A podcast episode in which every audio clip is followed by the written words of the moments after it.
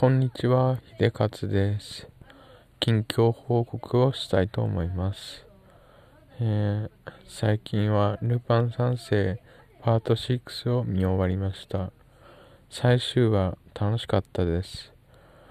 知り合いのおじさんから聞いた話では、一番昔のルパン三世は女も殺すプロの殺し屋みたいなそういう回答だったらしいですけどその昔のルパン三世が帰ってきたような印象を受けました。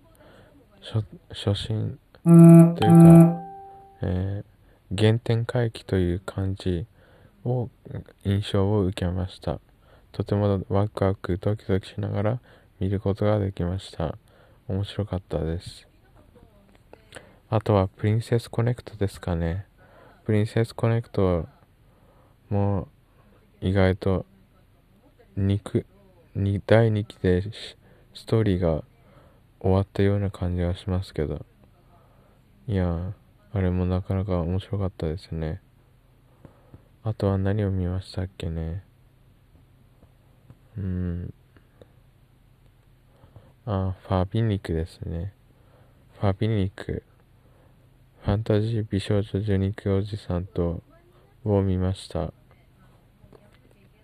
これはまあなかなか面白いですよね。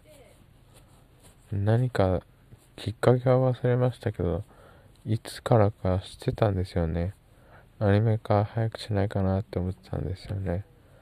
で見てアニメを見てみて面白かったからやっぱり見続けましたよね。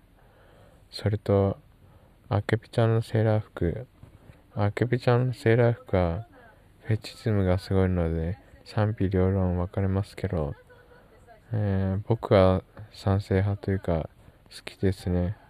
あけぴちゃんのセーラー服は神アニメだと思ってます。もう終わってしまって悲しいですね。寂しい寂しいです。まあそんなところですかね近況は。